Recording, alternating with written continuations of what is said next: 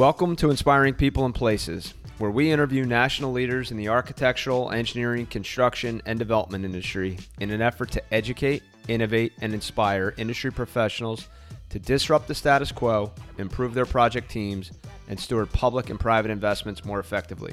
I'm your host, BJ Kramer, President and CEO of MCFA. And today on the podcast, we have my new friend, Doug Reed. Doug is the president and CEO of Meridian Associates a mid-sized firm supporting the alternative energy and real estate industry with innovative civil engineering and geospatial survey solutions such as 3D LiDAR modeling. Prior to Meridian, Doug has been an owner and executive in two top ENR engineering and environmental firms serving private, state, and federal clients. Doug is also the author uh, of critically renowned book Lead a Movement: An Insider's Guide to Powerful Strategy Execution which we will be doing a giveaway as part of our uh, podcast here.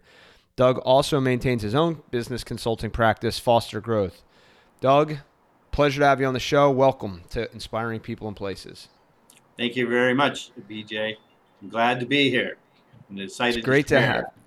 I, am excited to learn. I'm, I've got my pen and paper out, so I, I think I'm going to be spending uh, more time taking notes here and let you mm-hmm. uh, let you lead the conversation. Uh, it sounds like you've you've done a little bit of everything, big and small, mid-size, public, private sector. Yeah. Uh, tell us tell us about your career path and, and how we got to today, Doug. Well, just uh, remembering uh, a keynote speaker at a national engineering conference, which I just came from yesterday uh, someone was talking about their life, and um, they made the point that sometimes our we think about it, our life could take all kinds of different directions. Often we can trace it back to one decision we make. One event, one decision make, we made it and it completely changed our life. And you think back, what if I'd made a different decision? Hmm. And sometimes we just fall into things for me, I'm a civil engineer. Why? Because my father was a civil engineer. Graduating high school, okay, I'm pretty good at math and science. What should I do? Okay. Civil engineering, why not? So that was the extent of it. Wasn't a lifelong mission or, or vision or anything like that. It's just where it took me. And uh, so, what was the luck part uh, is that I ended up coming out of college and working for a firm. Uh, it was a very small firm, uh, like 25 or 30 employees. And here I was 22 years old. But the fortunate part was it was managed by somebody who was not an engineer. He was a business major, uh, and he had maybe he was a political science major from another well-known firm, and he had came here and as CEO. But kind of because he wasn't a civil engineer, he couldn't really do a, the technical part, so he had to delegate that. So therefore, he, he taught and, and allowed people to grow and develop and empowered them to make their own decisions. So very early on, I was in an environment where I was encouraged to go out and do things that sometimes a junior person doesn't normally get to do. Uh, at first, I wasn't very interested in that you're an engineer or whatever your career is, you're probably thinking about the whatever the technical focus of your career, which often isn't the business side of it.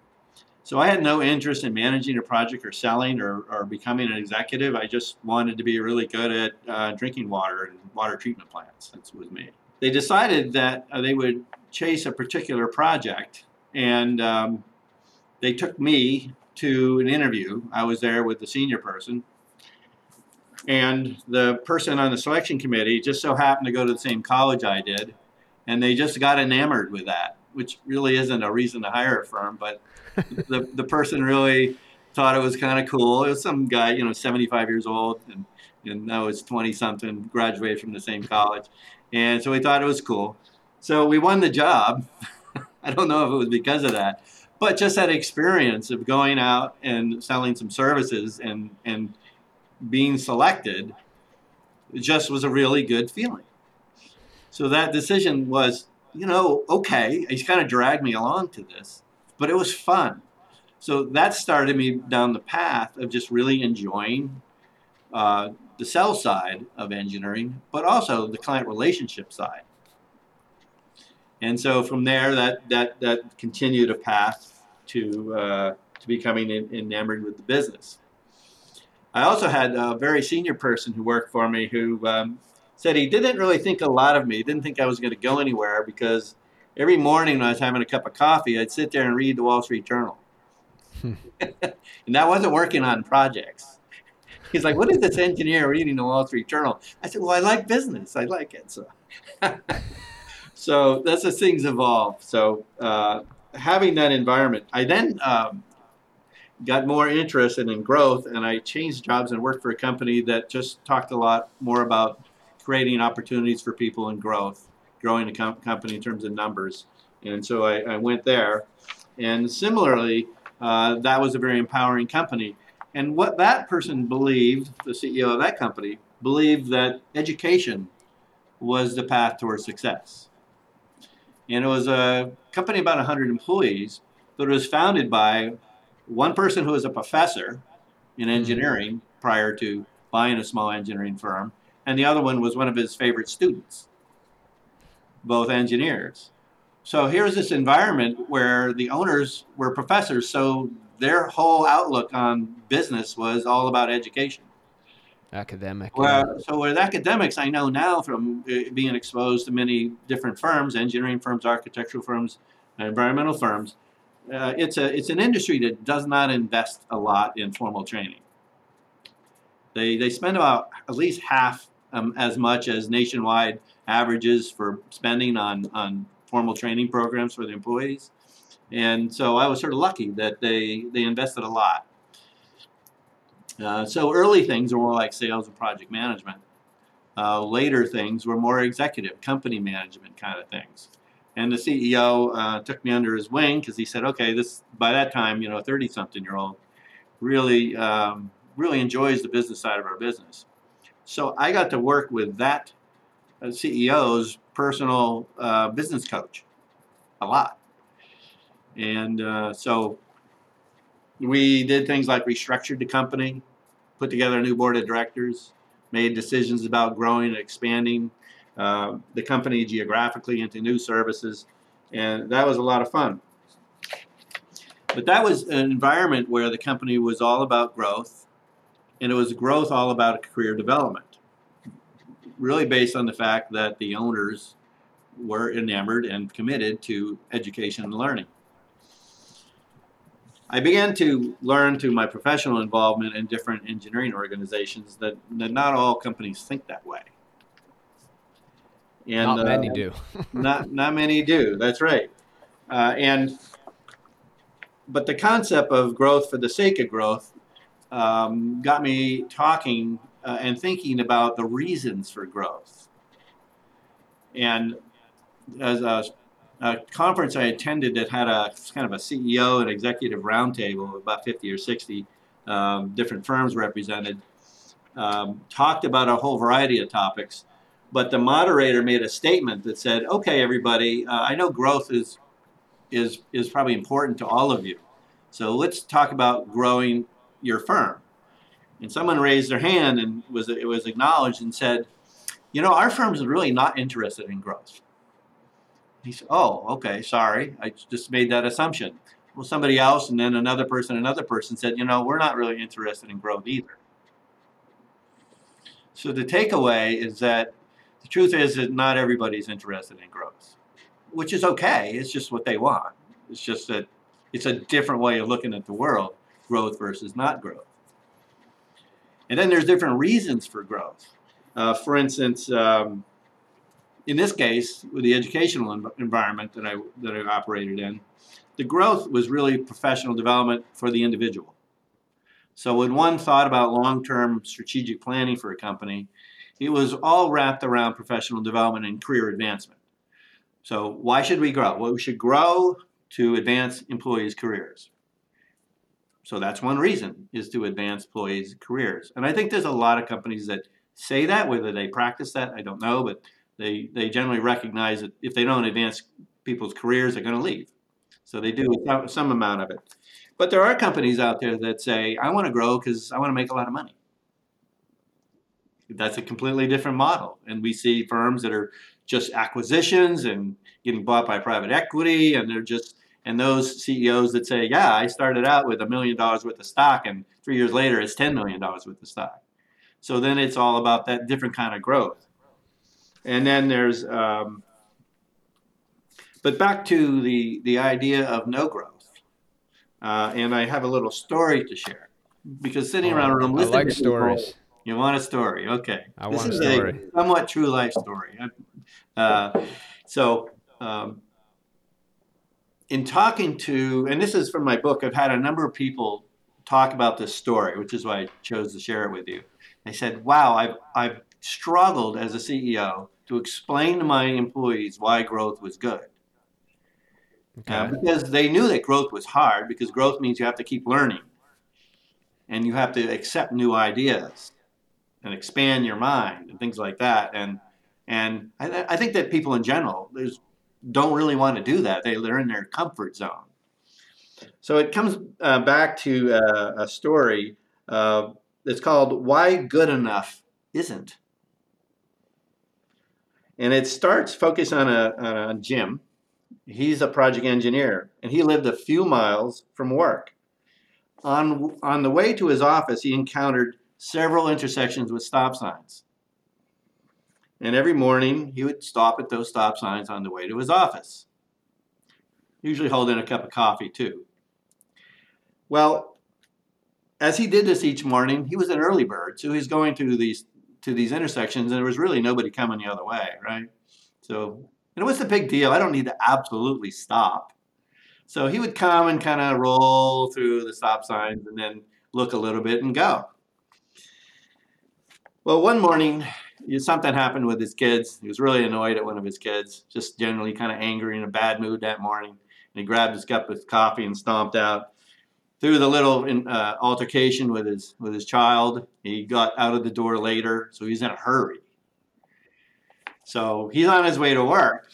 He rolled through that stop sign, even more of a roll than, than normal, and he was T-boned. Another car was coming the other way and slammed into him. He careened into the corner, opposite corner of the intersection, and the other car went across the intersection and, and hit a fence. And he jumped out of his car, ran over, and there was a woman just kind of opening her door being groggy, and he says, "Oh my God, I'm sorry, I'm sorry, I'm sorry." Um, so, long story short, an ambulance came and took her to the hospital, but she looked like she was okay. She had a bruise on her forehead, and the policeman did write him up a ticket for running a stop sign. So a few days later, he was thinking about that. You know, all I got was a ticket. That person was okay. Their car was ruined. My car was ruined, but no one died. But he thought, well, what if somebody had died? What if someone had died? My carelessness or my letting my emotions uh, take over for me caused me to run that stop sign. I could have killed somebody. And then what would have happened to my life? He'd probably be in jail. He might lose his engineering license because they really don't like you to have a felony record if you have an engineering degree. So the lesson was there that he was just complacent. He was in his good enough zone, not paying attention. So that story illustrates the danger of saying we don't want to grow. For a while, everything seems fine. We just keep doing what we're doing day after day. But eventually, the day comes when there's a slip up. And that slip up, depending on what it is, might ruin you. Now, we know often it doesn't. It's like, oops, you know, engineering world, you got to redo it. Or if you have a project around the house and you do it wrong, it's like, okay, you got to spend more money and fix it. Um, As, as my think- colleague Brian People would say, we do it nice because we do it twice. Is the philosophy of some exactly. So, so that's why um, that lesson that we, if we're not always trying to improve ourselves, we can find ourselves with mistakes and any more mistakes. And if you think about it as of a of a stairway, a stairway from one level to another level, if you're just standing on that stairway and always operating, doing things on that stairway, what are the chances you might trip and fall down the stairs? But if you're always incrementally improving yourself, one step at a time, at least if you do slip, you probably won't fall all the way down to the bottom. I like that analogy. And Uh, so it's not. st- Go ahead. Go ahead. Your story reminded me of uh, Who Moved My Cheese. Yeah, I don't know if I don't know if you've read that one. Yes. With uh, Yeah. it's a lot him, like that. him, Hem and Haw, right? Hem and Haw. Uh, Him and people Hall. that don't want to change. Yeah. Um, So the, just real quick, the, the other lesson here is that not everybody wants to achieve, you know, the ultimate prize, be the best. You know, they just want to be pretty good. So Yeah. the top of the stairs might be the pot of gold, or the you know you're the president, you're the millionaire, or whatever the the, the guru that's nationally known as an engineer. You don't have to strive for that, but you have to always, always be improving. I agree. I well, and I, I think the environment's always changing in our our industry. So, uh, I, if you're not improving, you're falling behind professionally. Yep. And I also think, you know, to your point, complacency, you know, different parts of our, our industry get tranches of money or, or get more energized at different times. So you constantly constantly have to be diversifying, whether that's public and private, federal or state. Um, so I, I agree with all of that. Tell me, tell me at what point in your career, uh, I mean, you had leadership roles in these firms. You're, how long have you been at Meridian? Two years. Two years at Meridian, and, and how did you get selected to lead that firm? Well, along the way, uh, I had been with that company with strong educational environment, and we grew pretty big. We were 500 employees, and uh, I had been friendly with um, my former employer and some of the the senior people there, and they um, every time I saw them, they said, "You know, you should come back." so uh, they had uh, gotten into some trouble, I think, from the good enough zone example and they had dropped from 200 employees down about 90.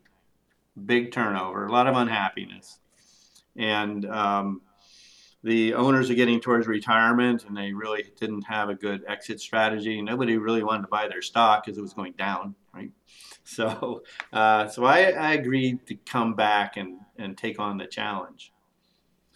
So in three years, um, we applied some of the good enough zone examples and brought in a lot of learning, a lot of empowerment, a lot of coaching. And in three years, we doubled the company and hit top quartile profits, which in the engineering world is about 22, 23% or so. And we were able to sell the company at a very attractive price, which allowed Wow. the owners to exit. So when that happened, I said, you know, um, this was fun. Uh, I, the, the challenge of getting people to change their way, their complacent way, and to learn.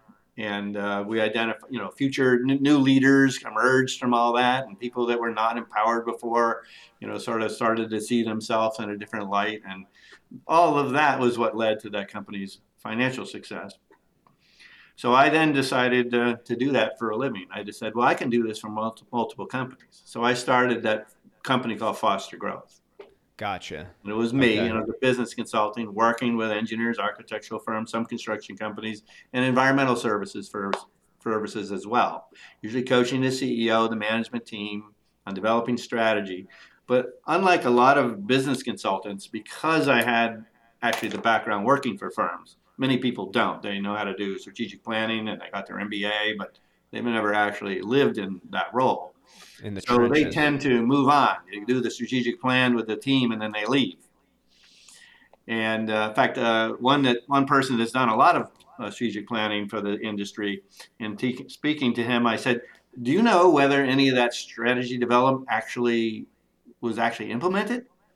And he says, "No, I rarely know that." I said, "Well, that's to me not very satisfying because I Yeah. want to stay and see it implemented."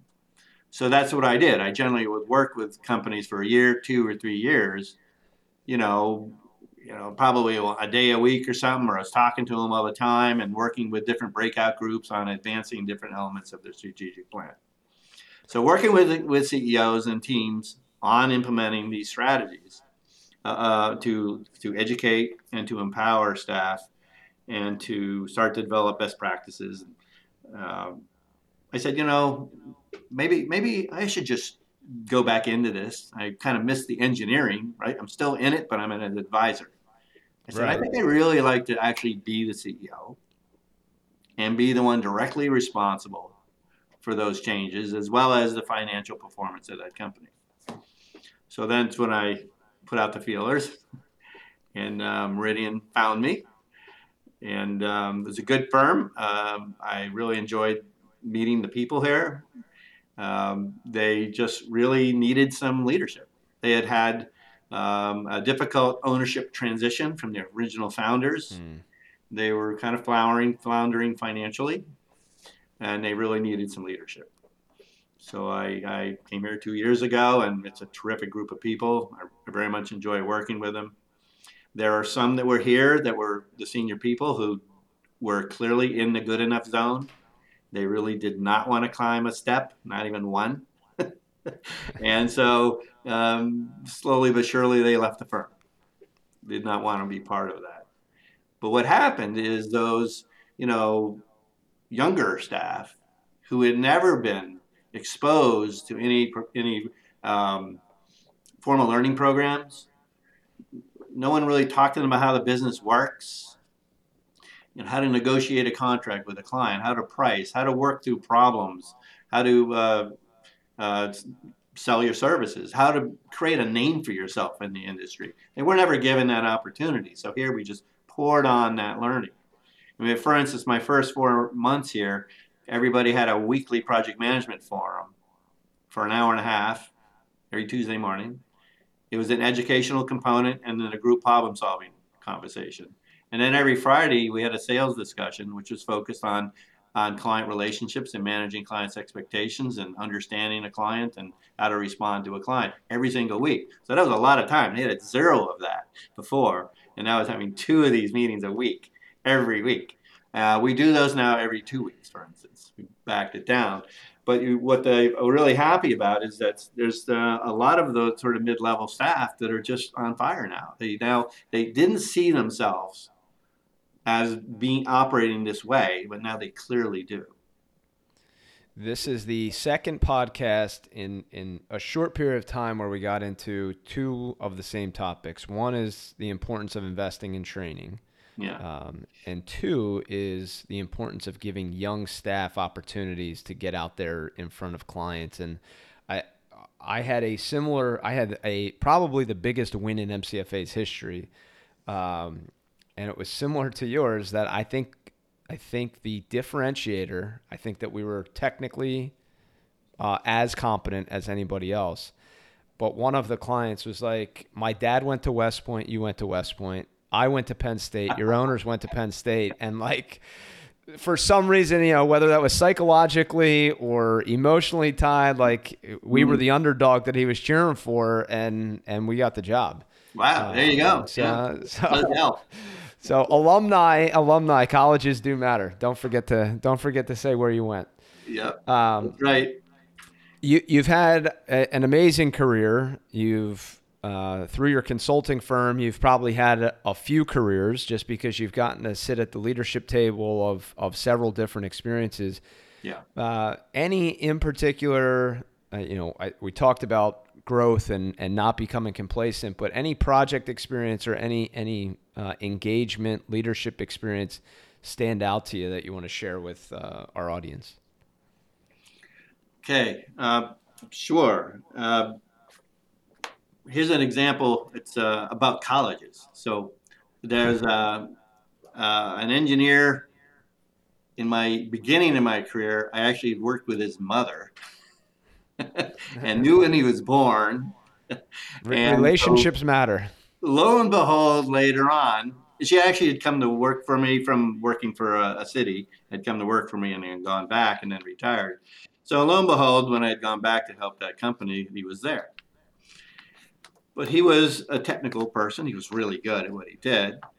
And um, the, the challenge was that the person he worked for was very much about um, wanting to take credit. They were all worried about who got credit for that sale or for making that client. Right.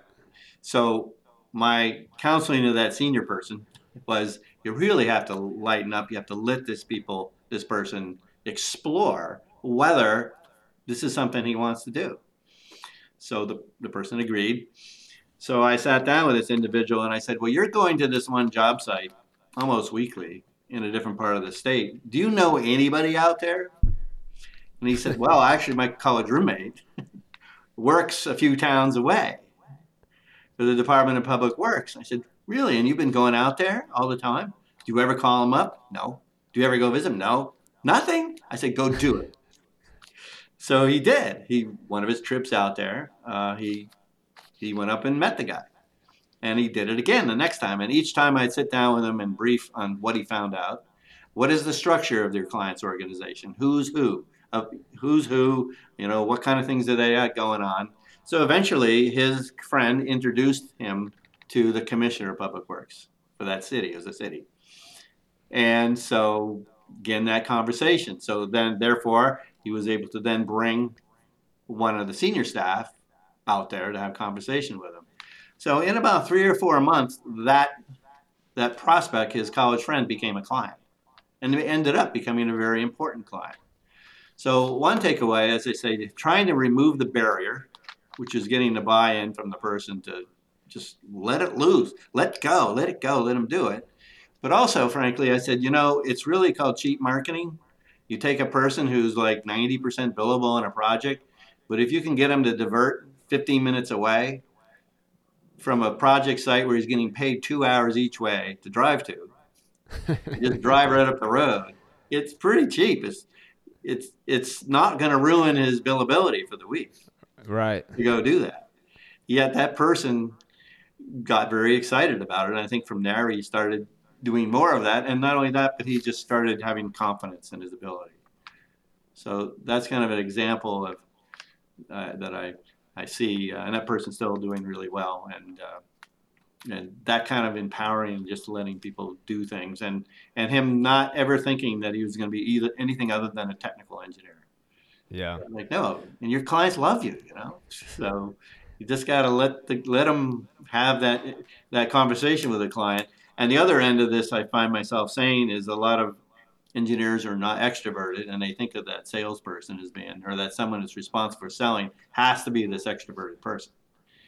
So I yeah, it's not, it's not true. Yeah, it's not. I say, you know what? I bet you most of our clients are introverted. You know, so you know what? They like they like you better. They like me. but you know how to connect, and they respect you, and you become comrades almost. So keep that in mind. A lot of your clients are the same way as you. So if you just match yourself to a client that's where you click, you can go a long ways with it. So yeah. And if they don't, then go bring in somebody else that has a better personality match. But there you go. Um, what led you to writing the book? Well, I think uh, from some of those experiences, I was pretty passionate uh, having developed a strategic planning platform based on my yeah. experiences. And so I either started working with companies on strategy, which led to strategic planning, or I would start with strategic planning. But I had the plan all mapped out as a two-day workshop, workbooks and everything. It was produced uh, all you know nice and InDesign It looked great. So I think from that I just uh, saw that um, taking it to another level and documenting it would be would be of interest to the industry. Yeah. Well, we talked in the, the beginning of the show. We're going to try and do a raffle. So if you're listening to this, look for uh, wherever you found this, maybe Spotify or iTunes. But go to LinkedIn, connect with Doug and I, and you'll you'll have a chance at winning a, a free copy of the book. Absolutely, um, love to share it with you. Inspiring People and Places is brought to you by MCFA. MCFA is a CVE verified, service disabled, veteran owned small business. At MCFA, our why is to inspire people and places through project leadership. We provide planning, strategy, program management, and construction management support services to a wide variety of public and private sector clients. Yeah. So, Doug, uh, moving on to some some uh, kind of rapid fire questions here. Uh, you wrote a book, but do you have any must-read books for uh, for the engineering community? Well, um, I think that um, I think it's uh, Daniel Pink's book, Drive. It's a great book. It's a great book. Yeah, and um, the other one that I um, really love actually is a is a college textbook, which is on organizational behavior, and there's probably a lot of them out there, um, but what I find, and I think it's, you know, as an engineer, you don't really take a class in organizational behavior, but maybe you're working with somebody that has. And those aren't as entertaining as a book, but when you read something like that, you realize that all these business books up out there, whether it be Stephen Covey books uh, or other, or Jack Welch's book on success, which is a good book too, you know, um, that he wrote with his wife Suzy, um, that you realize that these books are generally the story side of the principles that are found in in that textbook. It's the same formula, right? It's it's taking the you know the I mean there's like 16 chapters in that book, but for every chapter there's probably dozens of entertaining kind of books, business books out there that you learn from that are on those same principles. Yeah. So I had just really said, wow, this it isn't just one person who wrote this book that's very interesting to read. There's there's some consistent science behind all of this. Yeah, that no they doubt. usually in the books they just take it and they they like the story I told you. That's a practical application of the science. That's So right. why there's a chapter in my book called Business Science, the science of business. So there's fundamental rules of business. I think that if you if you do this, this will happen. Yeah. Well, I mean, you know, now we're in, in agile. Before that, Lean Six Sigma. Before that, Total Quality Management. Even that was kind of formulaic and it's repackaged. And I, I'm with you. It's Yeah. um, and and I, I agree that the power of storytelling is that it's that much more likely to stick, or at least give you the the inspiration to give it a try. Um, so uh, that's why we love reading. yeah. Uh, any any favorite quotes?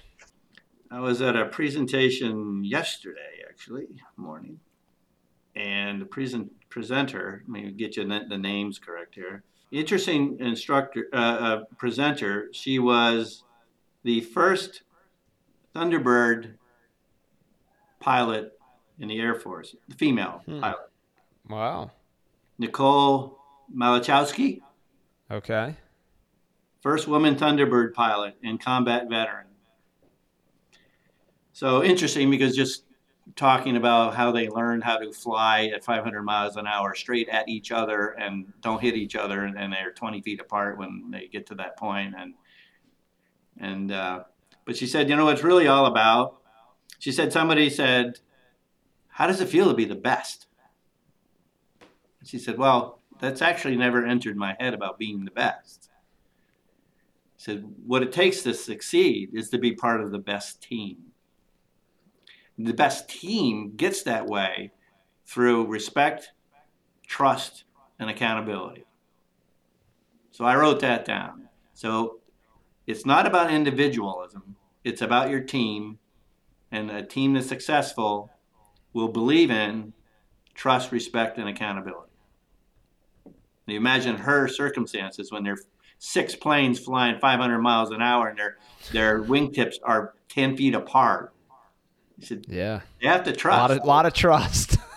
and she said that when she said, I know you engineers are thinking that when we're about flying at each other and we don't hit, we go by each other, that there's probably some software program.